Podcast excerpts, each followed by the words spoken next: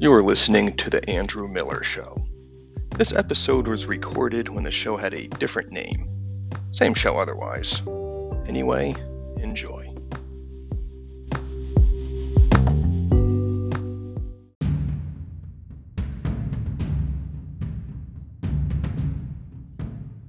Moving forward, you're listening to Get Yours Today, Get Better Candidates, Get Better Government, Get Better Results.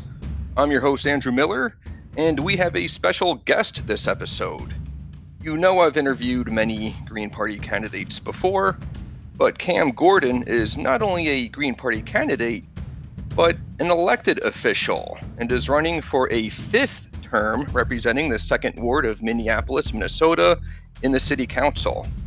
As a council member, Cam Gordon is on over a half dozen committee assignments and a dozen boards, commissions, and task forces. You can find out more about that at minneapolismn.gov.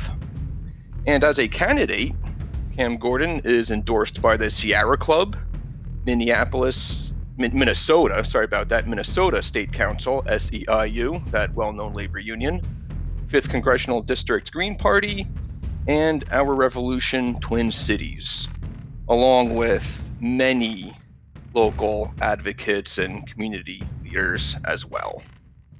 We'll go over what it took to win, how to get things done once in office, and we'll even go into what it was like living and serving in Minneapolis in the wake of the murder of George Floyd, when all eyes were on Minneapolis. Whether you live in the second ward of Minneapolis or if you live anywhere else in America and wish to run for office outside the two major parties, or just need reassurance that your vote for a third party is not a wasted vote, then this is the episode for you. Check it out.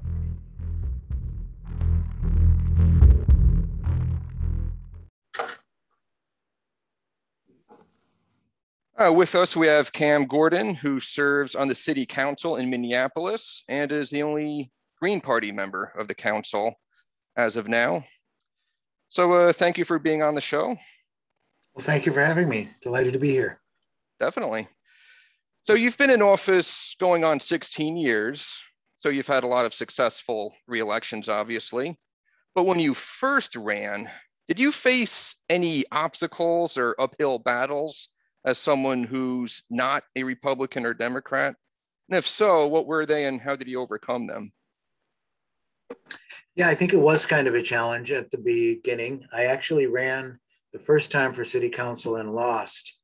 Um, and I remember when I was starting out talking to my some of my family members and saying this might actually take two tries because there was uh, a, a relatively popular incumbent in office at the time. It ended up that in that race, the incumbent lost, but I narrowly lost to another challenger from the Democratic Party um, who served a term. But then I ran again because I um, was prepared to, and I probably used the time between that race and the next one to stay involved and engaged in the community.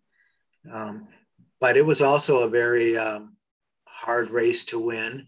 They um, in Minneapolis there isn't much of a, a Republican presence, but the um, Democrats, known in Minnesota as the Democratic Farmer Labor Party, are quite strong.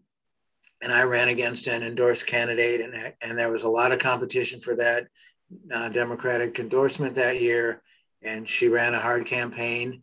Um, but I was able to win. I think it was by 108 votes, so it was a narrow victory. Wow. Um, and part of my challenge when I was running was to reassure folks a little bit, I guess, and also let them know that if I was elected, I would work hard to represent them. So there, there was, I think, concerns right away that, oh, this person has their own agenda.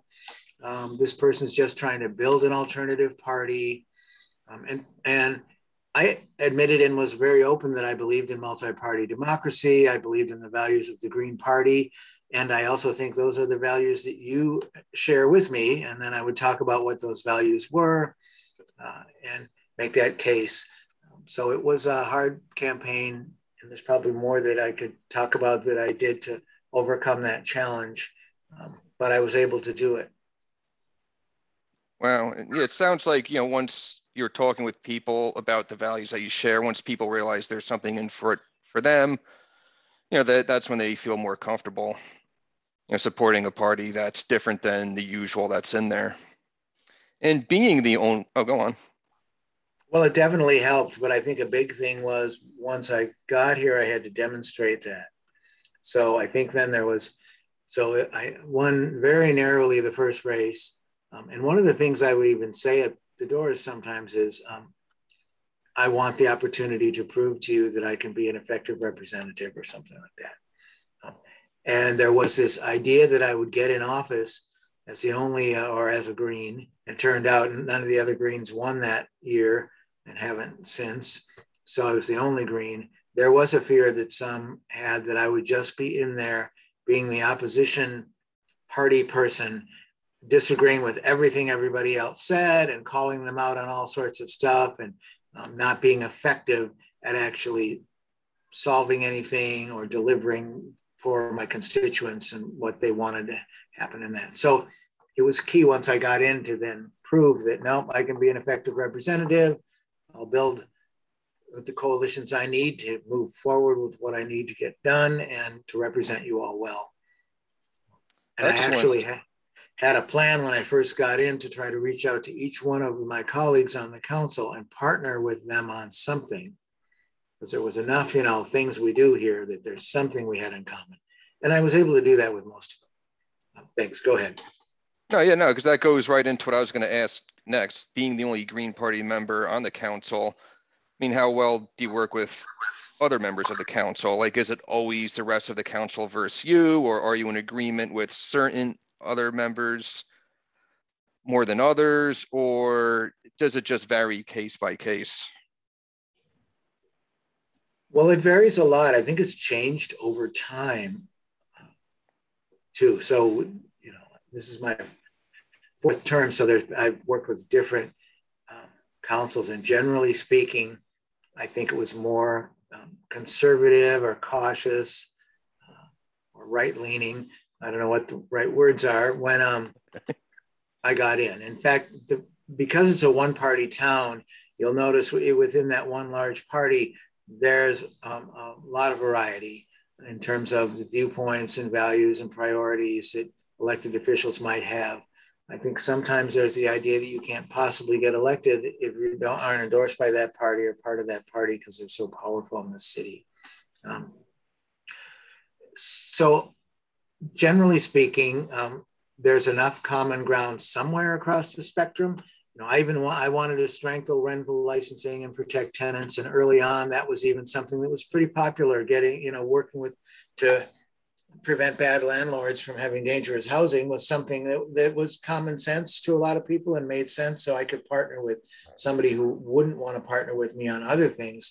Like at that time, we were talking about peak oil and climate change, and people weren't, that wasn't so popular then, and they didn't look at it. So one technique was picking out some things to work with folks on.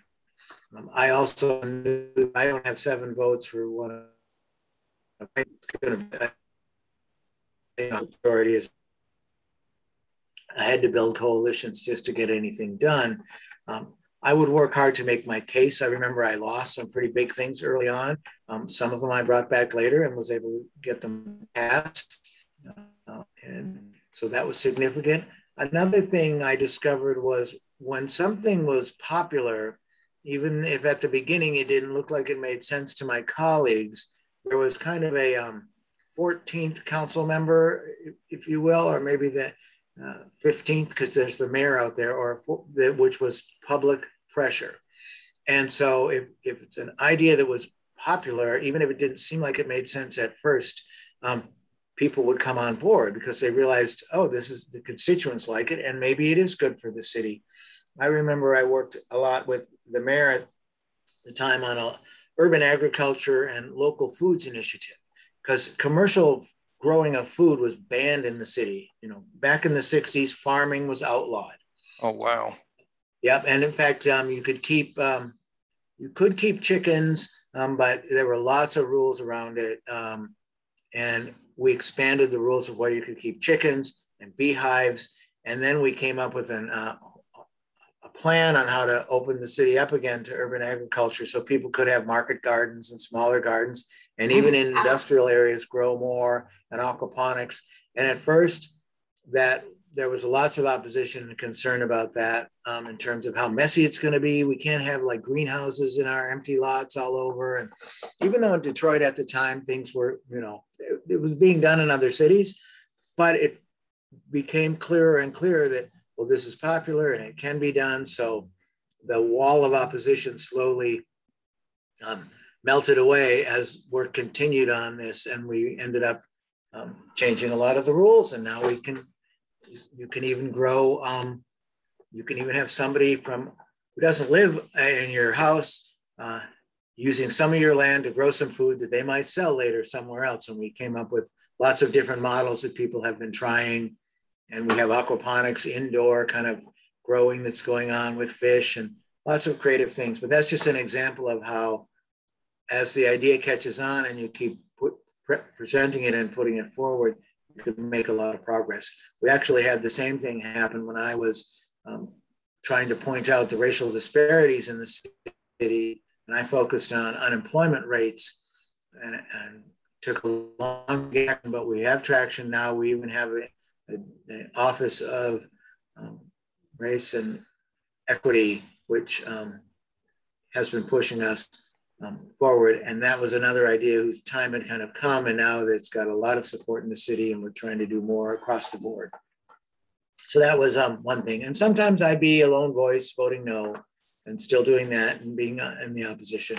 It was a balancing act a little bit um, because I had some in the Greens and some who weren't part of the mainstream two parties saying, um, you've got to be louder and you've got to be angrier and you've got to be more of the opposition party. You're the only one up there who can call them out on all their shenanigans. Um, but I'd also have to answer to my constituents and say, oh, yes, I can be effective. And look, we are, you know, um, city's improving and you're getting the needs are being met. You know, there's lots of things that go on in terms of road construction and lighting and, and safety issues in the ward that people are concerned about and want to see that I can be effective. So um, I think you should remember that um, the hiring committee is your constituents and they are, you know, looking for you to represent them well. And that's kind of a um, sacred duty that you have when you get elected is to do that. So you have to balance that with everything else. Wow. And yeah, you did mention an example there, like the gardens and being able to grow things again in the city and bringing that back. So that's progress. And that's something that, hey, was done because what I was going to ask next is, yeah, when one does look at the Green Party platform, yeah, there are some things that are that require action mainly on a federal level, whether it's Medicare for all or you know issues of war and peace and trade deals and to stay out of and things of that nature. But there's also the environment, social justice, civil liberties, labor, infrastructure, housing, uh, poverty, and so on. And those types of issues could be dealt with at all levels, federal, state, or local. So, you know, while not, not everyone on the local level may directly relate to an ideology or platform, not everything that is may, because there's some things like, you know, just keeping the streets plowed, you know, just basic things, keeping the, the street lights running, you know, things that are, that are nothing to do with party per se, but just things just to keep things running. And of course, you know, that's where a lot of people come in most agreement. But are there any more examples of when you did apply the Green Party's values or platform to best serve your ward and the city of Minneapolis? Yeah, there are probably a lot of uh, examples. Um, maybe I can share a few. Uh, I would, so there's four key values with the Green Party that I um, ran on. And, you know, they have a longer platform and they have 10 values, but social and economic justice, grassroots democracy, um, peace and, and nonviolence, um, and environmental sustainability or ecological wisdom are the four big ones. So I would often um, bring those up again and point to initiatives in those areas. Um, we did uh, a lot around um, social and economic justice, and I pushed a lot forward there the whole racial equity um, lens and trying to look at things from a framework. We passed a resolution declaring institutional racism a problem in the city of Minneapolis and committed to leading by example, um, partly because we were a bad example by and large, and we still aren't that good. And um, I realized that telling people what they should be doing and trying to hold them accountable, which we still try to do through our civil rights department and other things, but wouldn't have as much traction as us actually um, getting our own act together and then being a model and saying, hey, we tried this and it worked.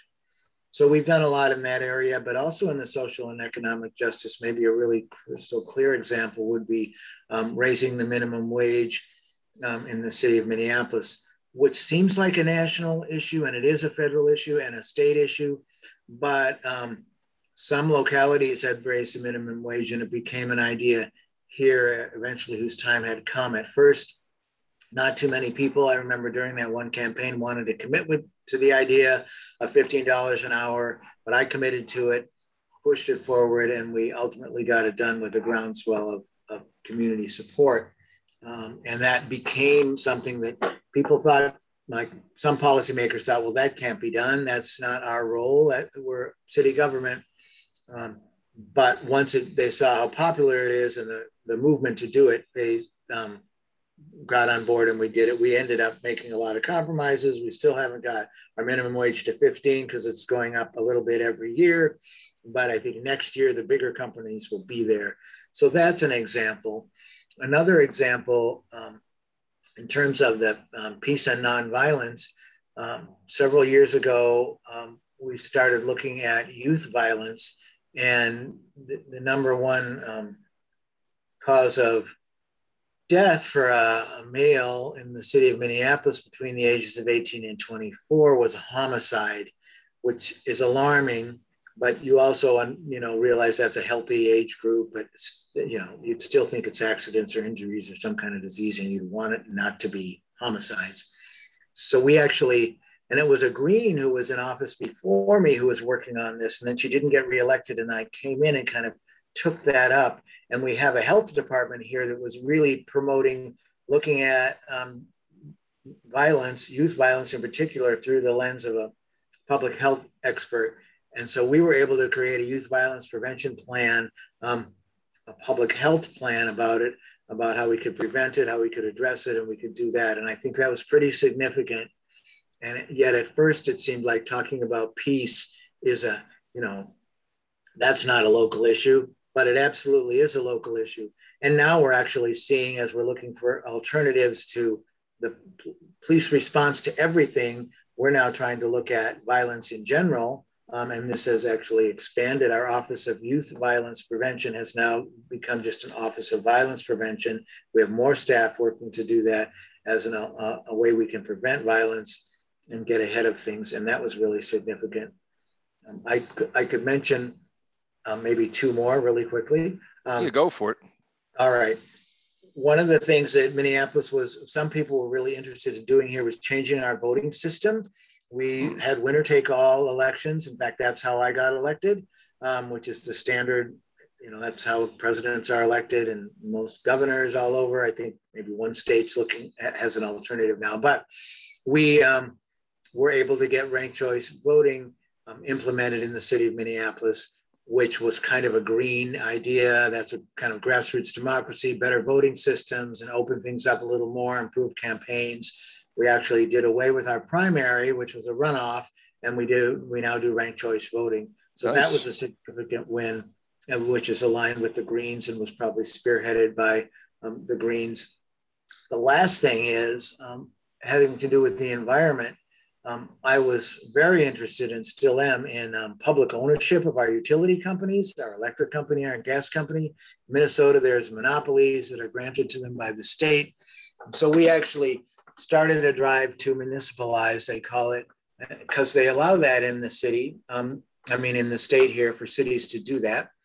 Um, and they can own their utility company, just like we own our water utility in Minneapolis. The city provides all the clean water um, to all the homes. I think that's kind of accepted as a public thing that a lot of cities do and provide, um, uh, counties and government but we don't do that with electricity and we don't do it with natural gas. And I think we should get more involved. We actually lost the effort to municipalize. We didn't get something on the ballot because in this in the state here, you need a ballot initiative to do that. Um, right.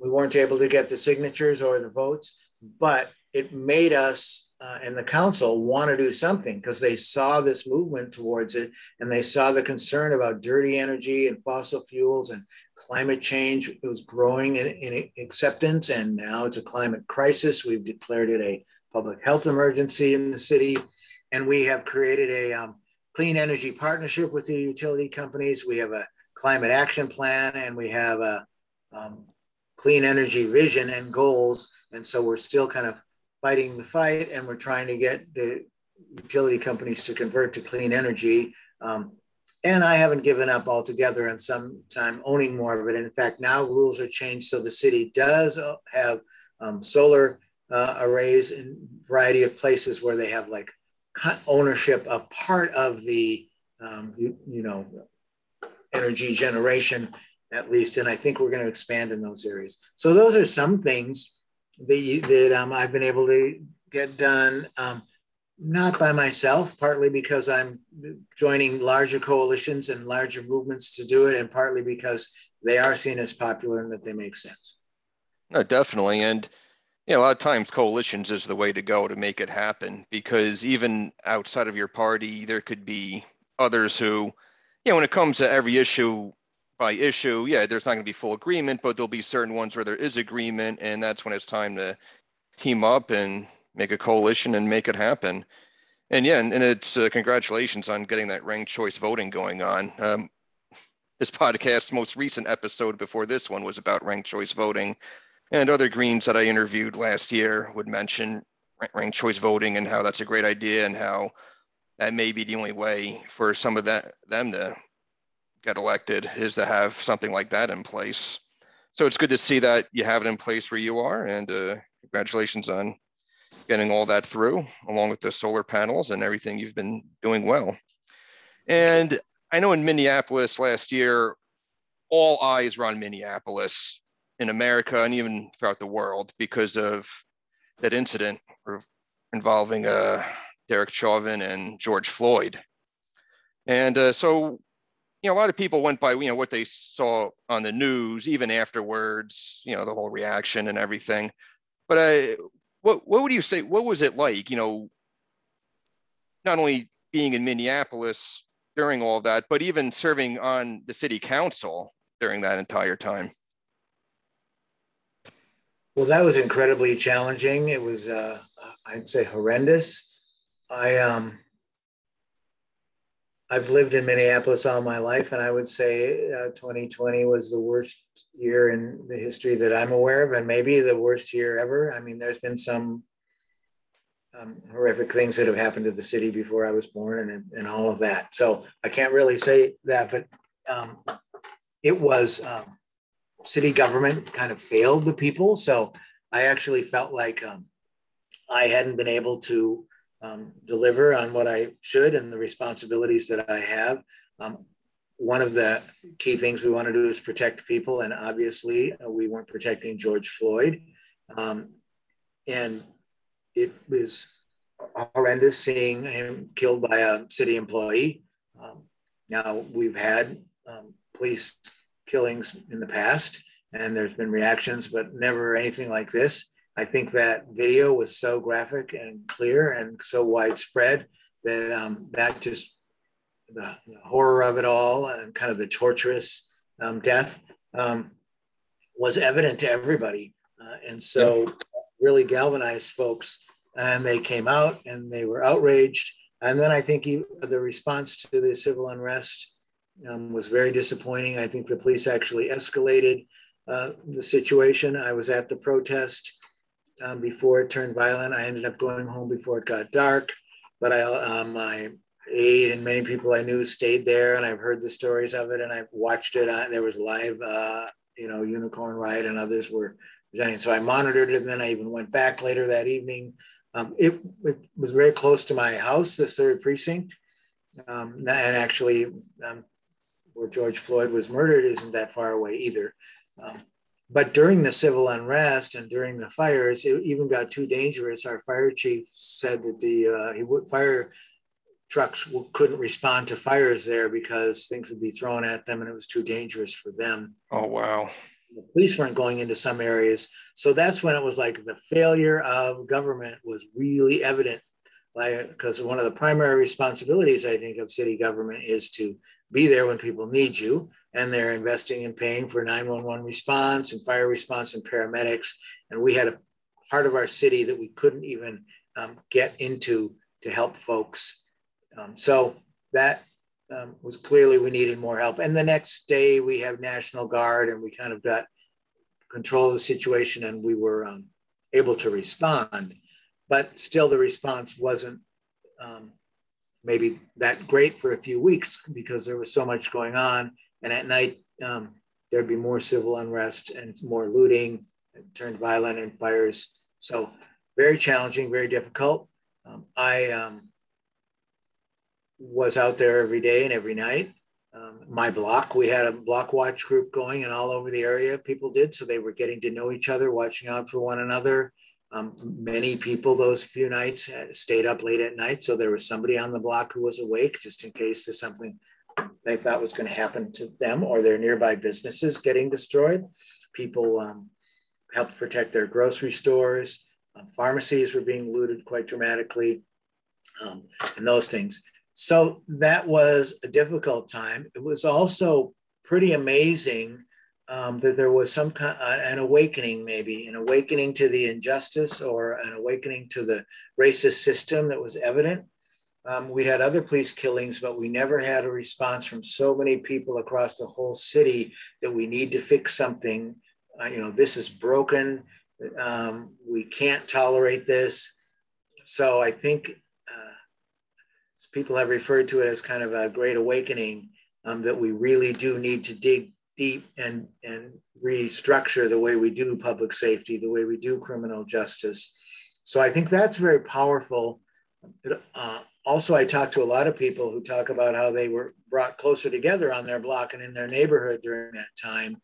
Um, and so that was uh, very significant. I will say that as that um, calm down. So there was a, a, a lot of um, anxiety and worry about the trials that happened in Minneapolis too.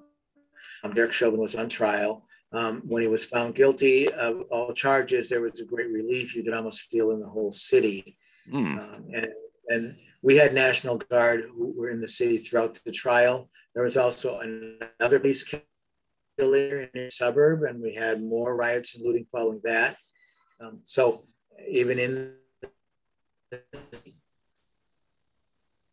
time, just want to express my gratitude to people throughout the country and even throughout the world because during that time, um, I was getting emails and letters, but I also know many people were thinking of Minneapolis. They were pulling for Minneapolis. They were cheering us on as it looked like we were doing things to improve and transform things. They were probably also feeling a great sense of relief when it seemed like, at least to the Floyd family, there was some kind of justice. I mean, George Floyd will never come back, but the trial ended with a conviction. Um, and so um, I just appreciated it. And I would get packets of ideas, websites, and links to here's how you could reform public safety. Why don't you try this idea with your police force? Hey, this has worked over here for us as an alternative. So, um, did you, you know, hear what they're doing in this city or that city, um, even across the across the world? And I think that just people care about one another and we care about things. So the awakening maybe was bigger than, um, and of course, Breonna Taylor was happening that around that time too, and that awareness. We since then, I'm not sure how much momentum we still have though, and I worry. Remember that the presidential uh, election year was happening then. Minneapolis kind of became a those kind of terms, or law and order, I guess, um, and more law enforcement. Um, and so we have a divide. And that's been a challenge as somebody in government is where do we come together to take our next steps? I think we found some. We actually um, approved a budget that's creating a, a, fourth response to 911 calls now, a behavioral crisis response team that are unarmed, and they'll be available um, 24 hours a day, all every day of the year.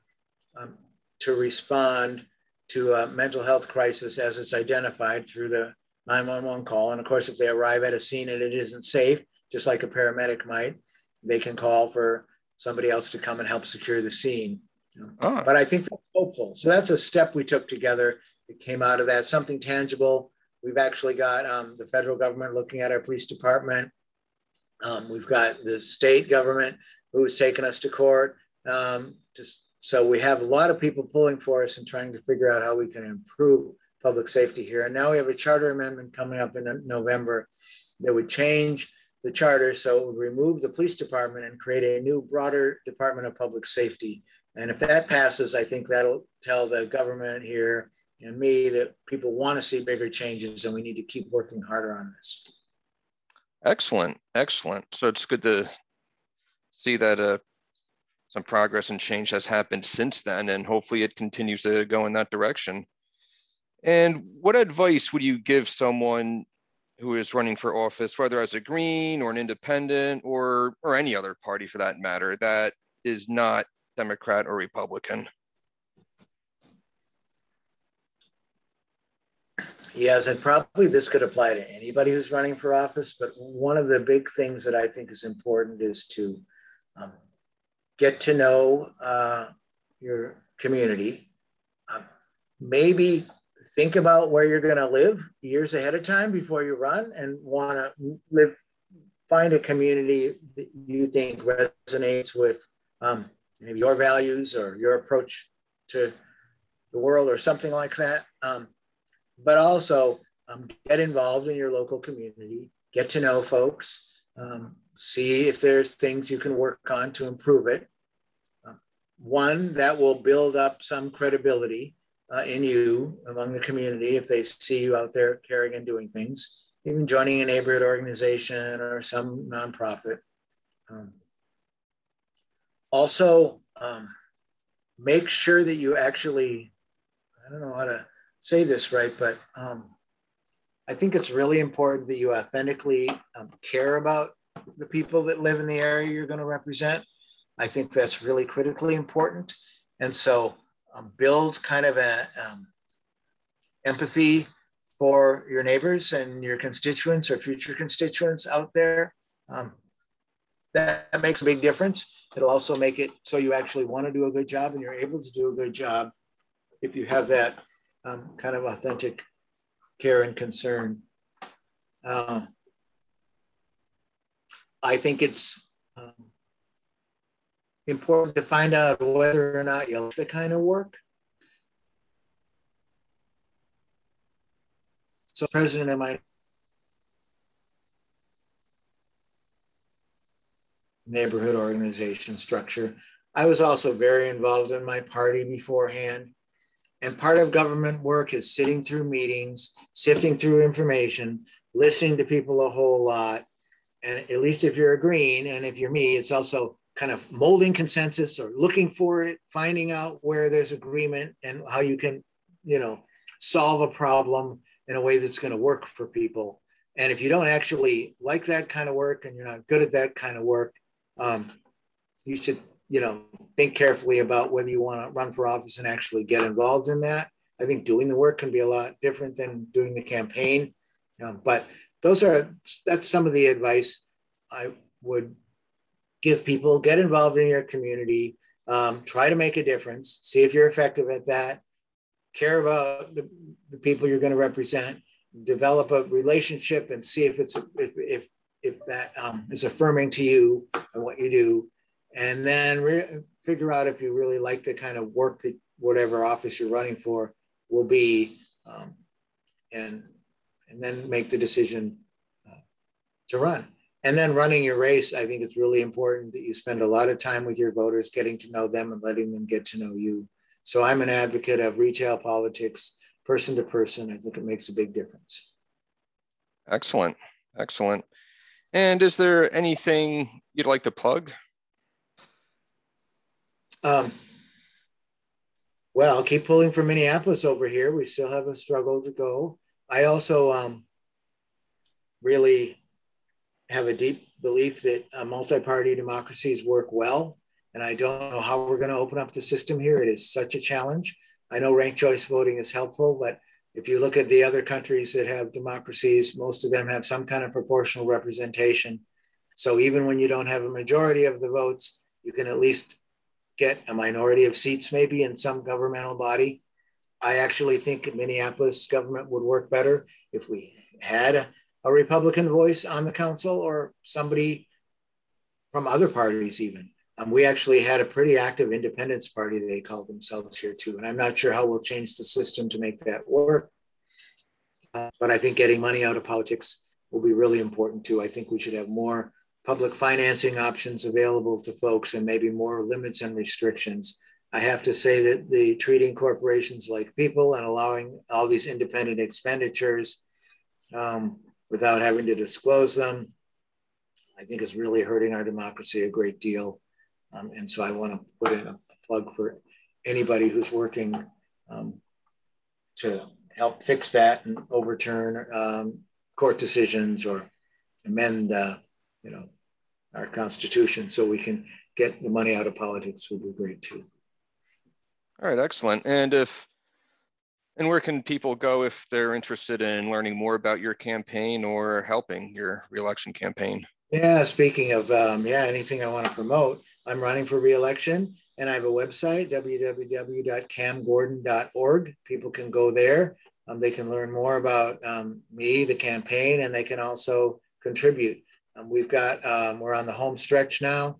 I've actually got um, four challengers who are going to be on hmm. the ballot. So it's quite a race. Um, and I'll be working hard and I can use all the help I can get. Oh, wow. Yeah, definitely. And yeah, best of luck. I mean, you've won before, you've hung in there for quite a while, and uh, let's hope uh, the success continues. Thank so, you very much. I appreciate that. Yeah, definitely. So thank you again for being on the show. And yeah, I mean, best of best of luck in November. Thank you. It was my pleasure. Definitely. great day. You too.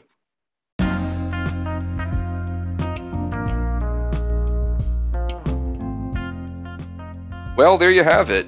Anyone who tells you that only Democrats or Republicans can win clearly has no idea what they're talking about, as Cam Gordon has repeatedly proven them wrong. If you enjoyed this episode, feel free to listen to more of them. You can find Get Yours Today on many podcast platforms, including Apple Podcasts and Spotify, just to name a couple. Till next time, peace out.